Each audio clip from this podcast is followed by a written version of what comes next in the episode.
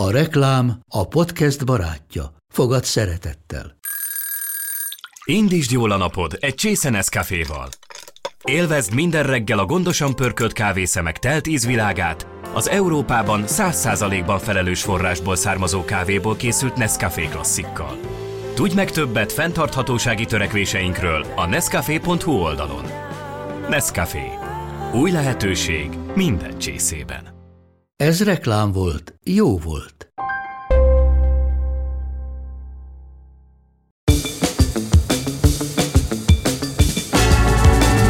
Ez az Időutazók Podcast a Dívány munkatársaival. Ha van fél órád, fejtsük meg együtt, valóban jobb volt-e régen, mint most.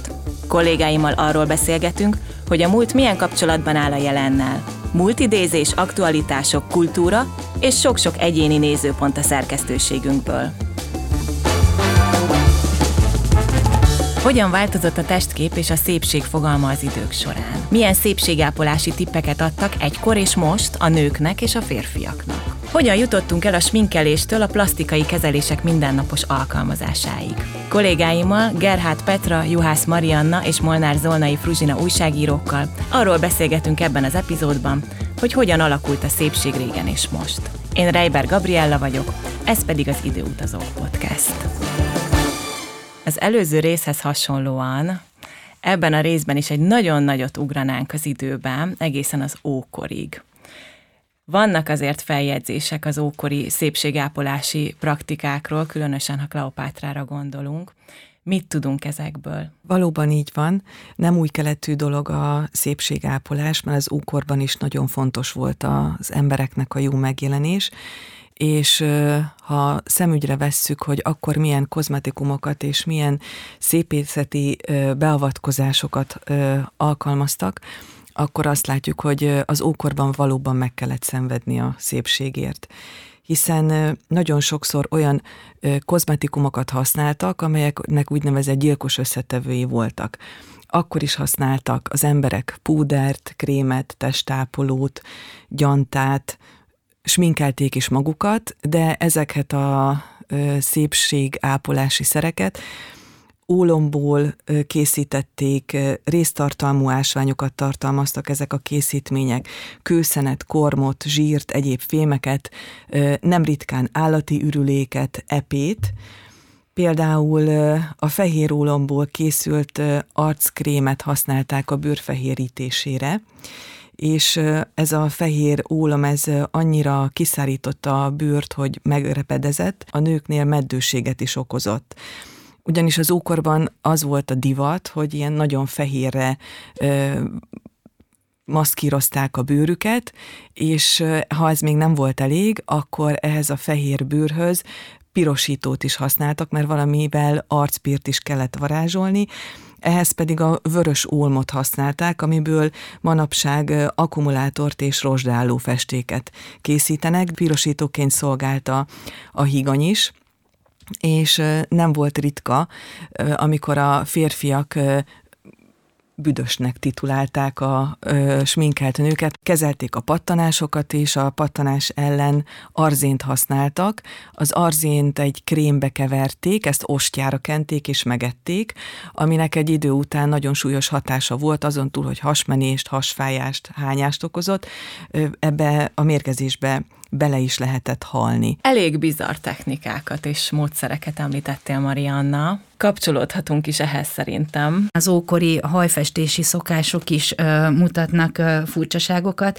Ehhez a mai napig konyhában használatos ö, alapanyagok is ö, belekerültek a festékekbe, mint például a hagyma, a dió. Ez kevésbé ártalmas, mint mondjuk az ólom meg az arzén. Ez abszolút, de ezt keverték ólomban ö, pácolt ö, piócával, amit aztán megőröltek, és ezt az őrlemény dörzsölték a, ö, a hajba, és akkor még nem is mondtam a hamu és giliszta kombinációját, ami szintén egy bizarr elegy, úgyhogy ehhez képest a középkori hajfestésnek a sáfrány és a borjú vese elegye az már szinte emészthető páros. Ahogy haladunk előre az időbe, azért egyre kevésbé ö, problémásabb, vagy ö, egészségre káros hatással lévő eszközöket használtak az emberek, ahogy Fruzsi is említette, nem csak az ókorban, hanem még a 20. század elején, közepén is jellemző volt, hogy valamilyen természetből vett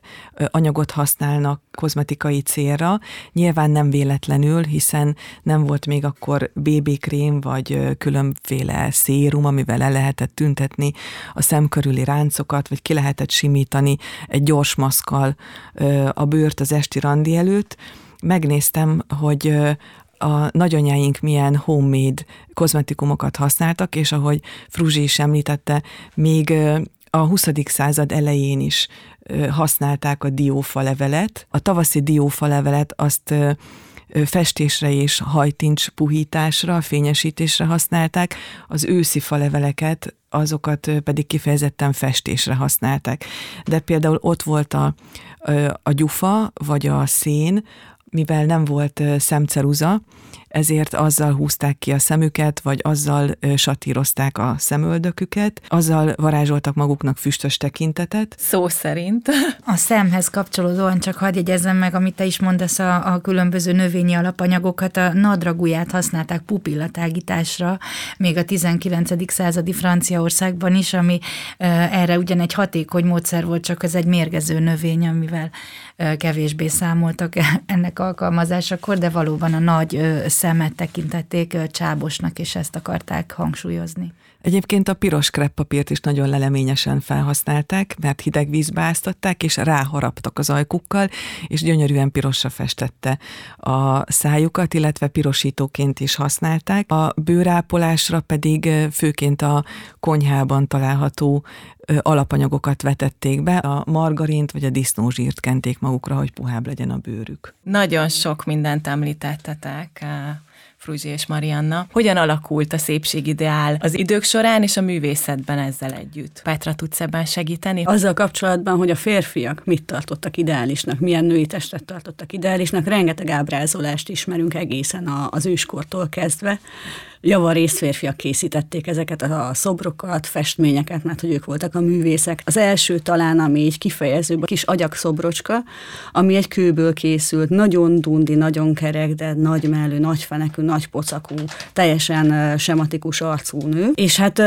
ez a telt karcsúság volt az, ami a, egészen a középkor végéig előnyösnek számított, hiszen egy termékeny nő, egy gyermek kihordására alkalmas nő, aki életben marad a szülést követően, az nagy és erős, és mindent elbír. És ugye a, a, a mell is, meg a fenék is az egy olyan nemi sztereotipikus testrész volt, amit összekötöttek azzal, hogy vajon képes-e táplálni a gyermekét, képes-e felnevelni a gyermekét, és ennek volt értéke, hiszen a következő időszak munkás kezeit kellett megszülniük a nőknek, és erre, erre kellettek lényegében a társadalom számára.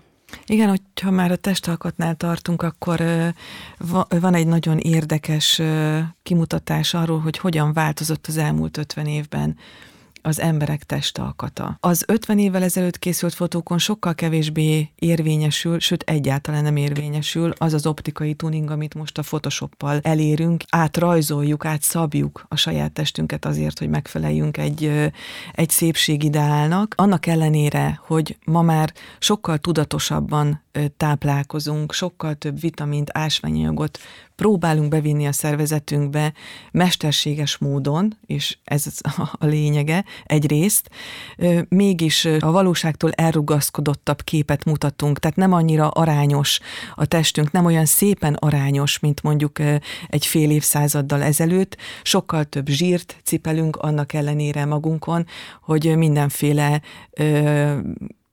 divat diétákkal hintáztatjuk a, a súlyunkat. Nem csak arról szól a dolog, hogy, hogy lustábbak lettünk, hanem nyilván másképp is étkezünk, meg mást akarunk megmutatni magunkról, mint 50 évvel ezelőtt. Hát vagy akár több száz évvel ezelőtt. Fruzsi. Én egy picit még visszaugranék a, a, a művészeti ábrázolásokra is, és hát utalnék a Monalizára, ami ugye az egyik legismertebb műalkotás és női ábrázolás egyik ikonja, amin hát nincs szempilla, illetve szemöldök, holott ma iszonyatosan hangsúlyozzuk, tulajdonképpen túl hangsúlyozzuk mindkettőt. Ugye a műszempilla és a, a szemöldök trend trendekkel. Egyébként a szemöldök rajzolásra ma már külön specializált kozmetikusok dolgoznak, tehát nem is az utcáról beesek egy kozmetikushoz, nem is ő készíti az igazán profi szemöldök vonalat, hanem erre specializált szakemberek. Mindazonáltal Monalizának ilyenje nincsen, és akkor erre sok teória látott már napvilágot, hogy mi lehet az oka.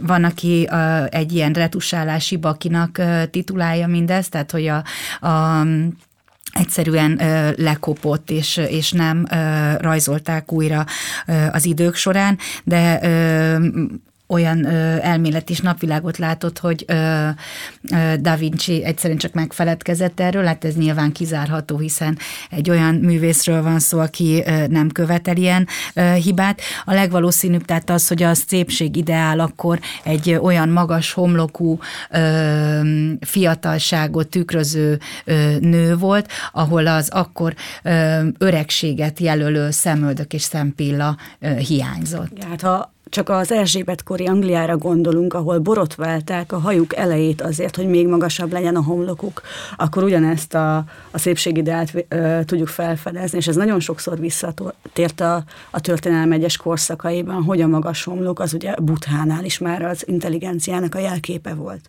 Tehát simán lehet, hogy a a nőiességnek is hasonlóképpen a jelképe, főként azért, mert ugye a szem meg a lélek tükre. Tehát, hogyha ott azt valamivel elrejtjük, legyen akár szempilla vagy szemöldök, akkor az már nem mutat annyit. És milyen érdekes, hogy a 20. században pedig volt olyan kor, amikor abszolút nem szörtelenítettek a nők. Tehát, hogy nem, nem volt fontos, hogy a, a lábukat, a, vagy a, a hónaljukat, vagy egyáltalán szörtelenítsék magukat. Sőt, volt, amikor még hangsúlyozták Igen. is ezeket a szőrszálakat, vagy azért szörtelenítettek, hogy megerősödjön, mert hogy, hogy az, az volt szexuálisan vonzó. És ugye a haj például a, a, a nőnek az egyik éke, hogy megkérdezzük a férfiakat, akkor nagyon kevés férfi lesz az, aki azt mondja, hogy a rövid hajú nőket találja vonzónak, tehát egy, egy szép ápolt nagy hajkorona az mindig nagyon vonzó volt, és hát a paróka is ugye részben innen származik, bár nem csak erre eredeztethető, hanem arra is, hogy a szifilisz miatt a 17. században sokan megkopaszodtak, és akkor ezt próbálták valahogy leplezni, ugye erre senki nem lehetett büszke, és ezt olyan nehéz volt elkészíteni ezt az óriás paróka kreációt, hogy sokan inkább az ülve alvást választották megoldásként, mint sem, hogy le kelljen venni estéről reggelre és újra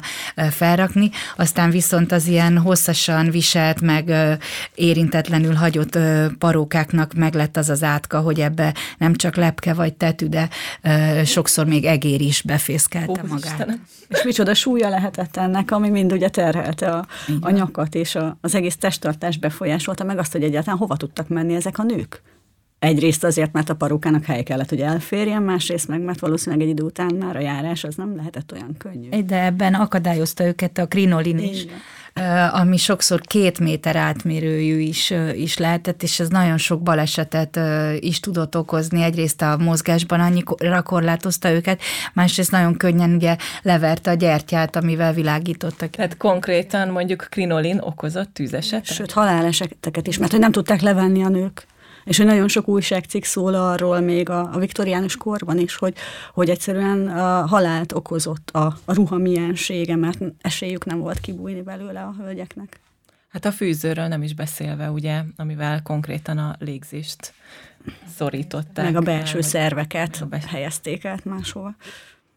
Így van. De tulajdonképpen, bocsánat, a cipővel kapcsolatban is elmondhatjuk ugyanezt, hogy ott is ugye egyrészt a kínai kis topánok, amiben a, a már kislánykorban, ilyen öt éves korban bele nyomorították a kislányok lábfejét, és a, a négy lábújukat egészen a talpuk felé visszaszorítva kötözték le. Ehhez képest mi mennyivel jobb helyzetben vagyunk, most, ha így megnézem négyünket, mindenki lapos sarkú, kényelmes cipőben van, és ez egy legújabb trendkutatás kimutatta, hogy a COVID óta mennyit változott a nők cipőviselési szokása, a cipő stílus. Sokkal kevesebbszer hordanak a nők magas sarkú cipőt, és a Covid óta szinte eltűnt a magas sarkú cipő, szinte már csak formális eseményekre húznak a nők magas sarkút, biztos a férfiak visszasírják, mert, mert azért az adott egy tartást annak, aki viselte. Nyilván, hogyha arra gondolunk, hogy A-ból B-be elszaladjunk nagyon gyorsan, akkor viszont sokkal kényelmesebb a sportcipő. Tehát így kvázi eltemették a, a magas sarkú cipőt, de nem biztos, hogy ez végleges. Mit mond erről a reumatológus, bocsánat, a magas sarkúról? A kettő és fél, illetve 6 centiméter közötti sarok magasság az, ami elfogadható, sokszor még jó is, mert valamennyire megemelt sarokkal érdemes számolni, de nem szabad túlzásba esni. 7 és fél centimétertől magasnak számít egy sarok, és erre maximum három órát javasolnak a, az orvosok egészségügyi szempontból szempontból. A 10 cm-nél magasabb, vagyis extra magas sarkú cipőben pedig maximum egy órát javasolnak eltölteni. Szerintem egész életemben nem volt összesen rajtam egy órát magas sarkú cipő. Én a, a mezitlábazás, a bárfutnak a nagy élharcosa vagyok, és, és hát ugye a tartást mondtad, hogy azt adja a magas sarkú cipő, de hogyha rendben van az ember csontszerkezete és, és a talpán áll, és képes érzékelni a talajnak a viszontagságait, akkor pont ugyanolyan tartással tud menni. Tehát, hogy ehhez azért nem kell magas sarkú cipő cipőbe kényszeríteni a lábakat. Álljunk meg itt egy picit, mert rengeteget beszéltünk arról, hogy hogyan sanyargatják magukat a nők. A divat és a kozmetika, illetőleg sebészi plastika áldásos tevékenységét aztán kiegészíti az önkínzás amely fűzőbepréselésben, koplalásban, nemalvásban, izomgyötrésben, hajcsavarításban, körömmetélésben, bőrnyúzásban, súlyos és kényelmetlen, de drágaságoknak mondott ércek és ásványok testreaggatásában, Kárszbádi sónyelésében, soványító teák ivásában, víz és leves nem ivásában, citromorgiákban, szűk cipőkkel lábnyomorításban, s a női lelemény még ezer ötletében nyilvánul. A nő képes haját földig növeszteni, mint én csillag Anna, tövig nyíratni, mint a fegyenc, fogait kitöretni, kövéres tagjait félholtra dögönyöztetni, nyáron prémekben izzadni, télen egy szál sejempendejben fagyoskodni, virrasztani, megtikkadni, ezerféleképpen szenvedni, s mindezt legtöbbször egy szóért, azért, hogy a férfi meglátva őt így kiáltson fel. Ejha!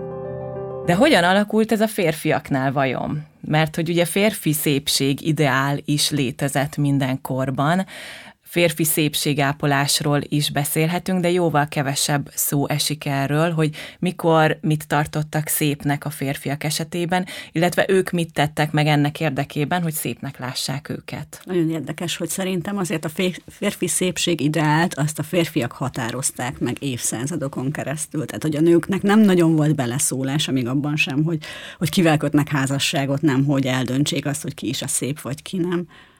Tehát, hogy azért szerintem ennek van egy olyan része is, hogy nagyon rövid az az időszak, amikor közízlést formálhattak ilyen szempontból a nők. De mit határoztak meg ők? Tehát azért ugye a mai férfiak egészen máshogy néznek ki, mint mondjuk a reformkori férfiak. Hogyan néztek ki a férfiak? Az biztos, hogy hosszú hajuk volt nagyon-nagyon sokáig, mert hogy a 48-49-es szabadságharc idején vágták le először a férfiak a hajukat.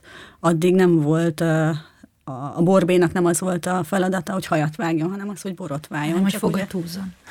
Igen, között meg lovat patkoljon esetleg, hogyha nincs más.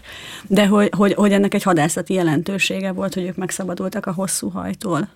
Igen, és akkor ez így is maradt. Azt gondolom, hogy, hogy a, a férfi trendekben azért a funkcionalitás mindig egy meghatározó szerepet játszott, és tulajdonképpen játszik a, a, a mai napig is. Készítettem egy cikket egy pedikűrös, manikűrös, pedikűrös szakemberrel, és ő is arról számolt be, hogy gyakorta megfordul nála a férfi vendég, de általában funkcionális okokból, vagy egészségügyi okokból tehát azért megy el pedikűröshöz, hogy, hogy a különböző panaszokat ápolja, és ebben viszont sokszor igényesebbek a nőknél a férfi vendégek.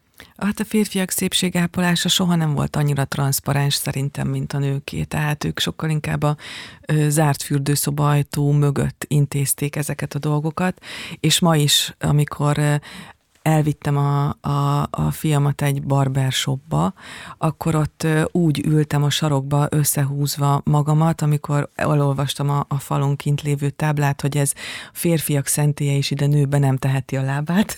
hát, hogy azt gondoltam, hogy mit keresek én itt, és ki nem küldtek, de valóban ők sokkal kevésbé vitték a kirakatba, vagy tették a kirakatba a, azt, hogy ők, nekik mennyire fontos az, a szépségápolás, vagy hogy kozmetikumokat használjanak. Ez szerintem napjainkban is Igaz. Például abszolút, pont ezt szerettem volna mondani, hogy ö, például egy ö, londoni ö, sminkmester mesélte azt, hogy az ilyen rövidebb, gyorsabb szépészeti beavatkozások ugyanúgy vonatkoznak a férfiakra is, mint a nőkre, csak erről is kevesebbet tudunk, de például nagyon gyakori az álcsont és a könycsatorna feltöltése férfiaknál botoxal, mert ezt egy, vagy ettől egy markánsabb megjelenést várnak. Úgyhogy ahogyan a nők is, ők is alkalmazzák a botox és a hialuronsavas feltöltéseket is, és egyébként arra felé a nők már 25-26 évesen elkezdik a, a botox fecskendeztetését. Ezt Szerintem baby, ez már nálunk baby is botoxnak hívják, igen, és prevenciós van erre szakkifejezés, hogy baby botox? Baby botox. És valljuk be őszintén az, hogy nem mutatják meg annyira a szépségápolási praktikáikat a férfiak, mint a nők, annak szerintem az is oka lehet, hogy aki egy picit is jobban ad magára a kelleténél, akkor hajlamosak vagyunk a mögé ilyen feminin vonásokat társítani, és ez ugyanolyan, mint amikor vélemény, hogy a férfiak sokkal kevésbé, vagy a férfiak többsége kevésbé mutatja ki az érzelmeit, tehát hogy az nem annyira férfias, hogyha valaki a kelleténél több időt tölt mondjuk a fürdőszobai tükör előtt. Egészen hihetetlen egyébként, hogy napjainkban még mindig érvényes lehet egy ilyen gondolat. Egy csomó divattervező férfi, sminkmesterek, férfiak, tehát nagyon sokan, akik az esztétikával foglalkoznak, vagy a szépségiparban, vagy gondoljunk Vidal Sassoonra, aki pont véget vetett a tupírozós, hajlakos időszaknak. Ő is ugye férfiak táborát erősítette, és nagyon erősen meghatározó alakja lett a hajformázásnak. Nagyon-nagyon sok évvel ezelőtt, tehát 10 plusz évvel ezelőtt készítettem egy interjút egy olyan uh, férfival, aki, aki hallottakat maszkírozott szép temetésekre. És hogy ő mondta azt, hogy az ő szakmájában szinte nincsenek is nők, mert hogy ez olyan aprólékos munkát kíván, amit a leg... Uh, elnagyoltabb feladatoktól kezdve szívesebben bíznak férfiakra, és nem azért, mert hogy, hogy más a hozzáállásuk a fizikai testhez, hanem egyszerűen a finom motorikájuk stressz helyzetben képes sokkal jobban működni. Ez Tehát, hogy, hogy lehet, hogy egyébként ez a vonal megy a, a sminkelés és a divattervezésen keresztül is, és ennek van egy ilyen férfiasabb vonulata, hogy, a, hogy az apró kis hajtásokat, meg a, a kis árnyalatnyi változtatásokat ők valahogy máshogy látják, mert más, más testkép van előttük, mert hogy a nőket azért a saját testképük, meg a másokról alkotott fiktív benyomásaik, azok nagyon-nagyon befolyásolják egyébként szerintem a legapróbb mindennapi történésekben is.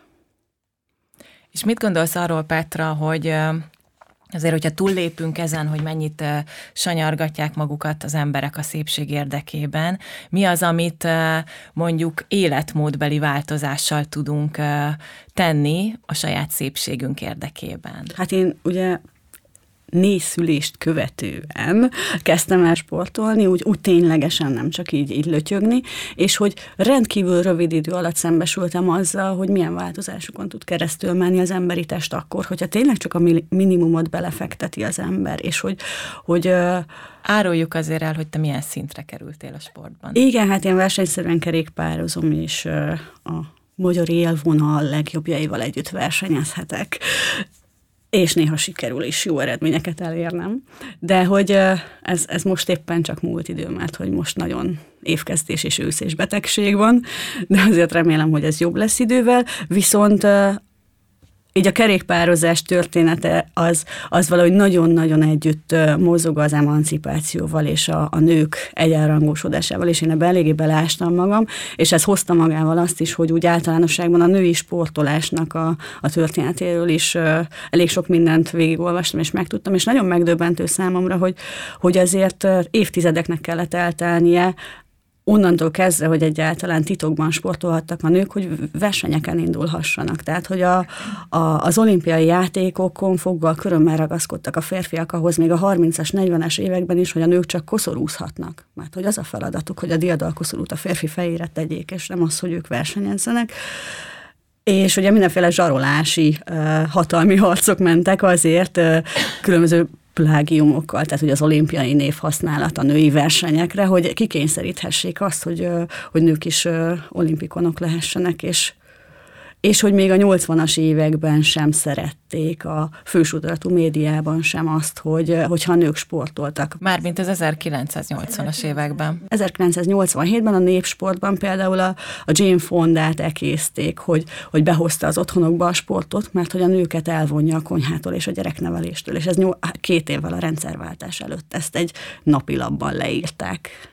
Hú, ez most nagyon sok gondolatot visszaidézett bennem a, egy korábbi epizódunkból, amelyben a nők szerepének alakulásáról beszélgettünk, hogy hogyan alakult a nők szerepe, a nők feladata, a nők megítélése ugye régen, és most érdemes visszahallgatni Ami... ezt az epizódot is. Ami nagyon érdekes az az, hogy szerintem most már lehetősége van minden egyes nőnek a saját testét olyan irányba változtatni, ahogy azt ő szeretné, és nem feltétlenül csak a szépészeti beavatkozásokkal, hanem akár az egészséges életmóddal, a táplálkozásának a, a tudatosabb átételével, vagy a sporttal. Leszögezhetjük azt, hogy az egészséges ember a szép ember? Tehát egy belső jól lét, az szükséges mondjuk a mindenkori szépséghez. Ez így van, és akkor még én itt erre csatlakoznék, ami rengeteg kutatás, tanulmány, vizsgálat foglalkozik azzal, hogy ahhoz, hogy szépek legyünk, mekkora szerepe van abban az alvásnak. Tehát az alvás az, az olyan kulcs szerepet játszik ebben, amit mi nem is feltételezünk, és nem csak azért, hogy ne legyenek fekete karikák a szemünk alatt, hogy ne legyen vörös a szemünk, hanem azért, mert alvás közben olyan regeneráció megy keresztül az egész szervezetünk, az agyunktól kezdve a gyomrunkon át szinte minden szervünk, ami segít abban, hogy mi valóban szépek legyünk. A kollagén termelés nyilván attól függ, hogy mennyire vagyunk kipihentek, a, a szervezetünk a, az alvási hormon, a melatonin, ami segít abba, hogy, hogy nyugodtan tudjunk aludni, vagy kipihentek legyünk. Ugye ezt ma már mesterségesen is lehet pótolni észszel, mértékkel, annak érdekében, hogy, hogy kipihentebbek és szebbek legyünk, nem beszélve arról, hogyha már a szépség és szóba került a, a testalkat, az alvás jelentősen befolyásolja a testsúlyunkat is. Például segít abban, hogy ne hízzunk el, mert gondoljunk bele, hogyha valaki hajnalba kell, akkor már korábban elkezd enni például, vagy ha nem piheni ki magát, akkor sokkal éhesebbnek érzi magát, és sokkal inkább a szénhidrát dús élelmiszereket kívánja, mert energiára van szüksége, amit az alvásból nem kapott meg. És csak két szót dobték be, mediterrán siesta. Tehát, hogy nem véletlen. Pontosan, igen. Na de hogyha van mediterrán siesta, és közben meg a mediterrán életmód nem arról szól, hogy a vasárnapi ebéd után a kanapén pihenek, akkor hogy van ez? Hát ott nem az evés után pihennek, hanem a napot szakítják félbe azzal, hogy, hogy eltöltenek egy kis sziasztát valahol, ami akár egy ilyen hátradőlős tengerparti így tudom elképzelni, soha nem mediterrán siesta, ezt nem csak az igényem van meg rá. Azért a, a mediterrán siesta az, az áll egy ebéd utáni pihenőből és, és alvásból, tehát itt egy kis ellentmondás van ebben azért, de a mediterrán siesta az gyakran jelenti a gyakorlatban azt is, hogy egész egyszerűen egy kényelmesen elköltött és a, a megfelelő időt ráfordított ebédről legyen szó, ami a nap közepén ugye praktikus okokból a, a legnagyobb melegben kiiktatja az embert a, a kemény munkából, de sokszor egy kényelmes és, és gazdag étkezést jelent. Az persze más kérdés, hogy egészséges alapanyagokból, zöldségekből, halakból, de erre megadják a, az időt és a, és a módját. Egyfajta lelassulás. Egyébként ez is érdekes, ez is egy legfrissebb kutatás eredménye, hogy a, az sem véletlen, hogyha a dél utáni alvásból éhesen ébredünk.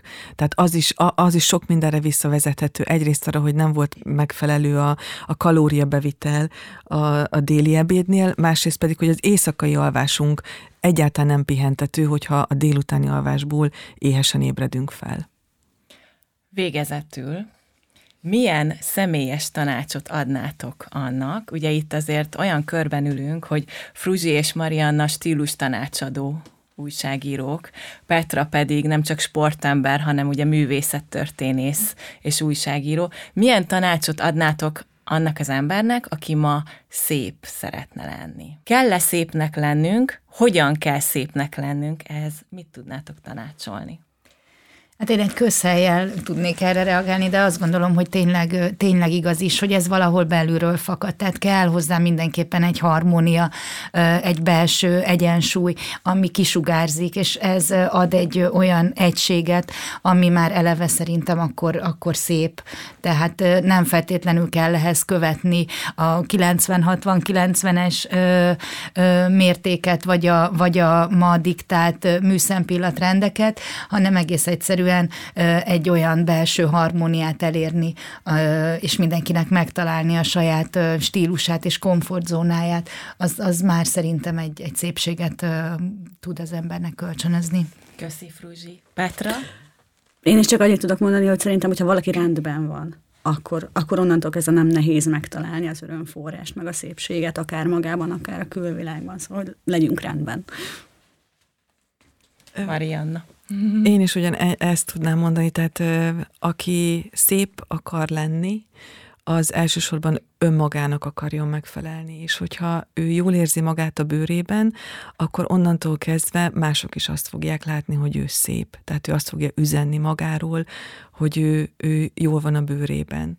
És ö, szerintem józan paraszt észre, ha gondolkodik az ember, akkor, akkor tudja, hogy ö, mire van szüksége a szervezetének, akár kozmetikumokról, akár az étkezésről beszélünk, akár a sportról, tehát a mérték az mindig érték, azt gondolom. Köszönöm szépen. Azt gondolom, hogy érdemes elengedni azért a hosszú évszázadokon állt, felgyülemlett sok-sok szépségideált, érdemes elengedni mondjuk egy ilyen megfelelési kényszert, illetve talán arra is érdemes odafigyelni, hogy hogy azért a toxikus test pozitivitás irányába sem menjünk el, mert az viszont az egészségünk rovására mehet. Nagyon szépen köszönöm, hogy itt voltatok velem.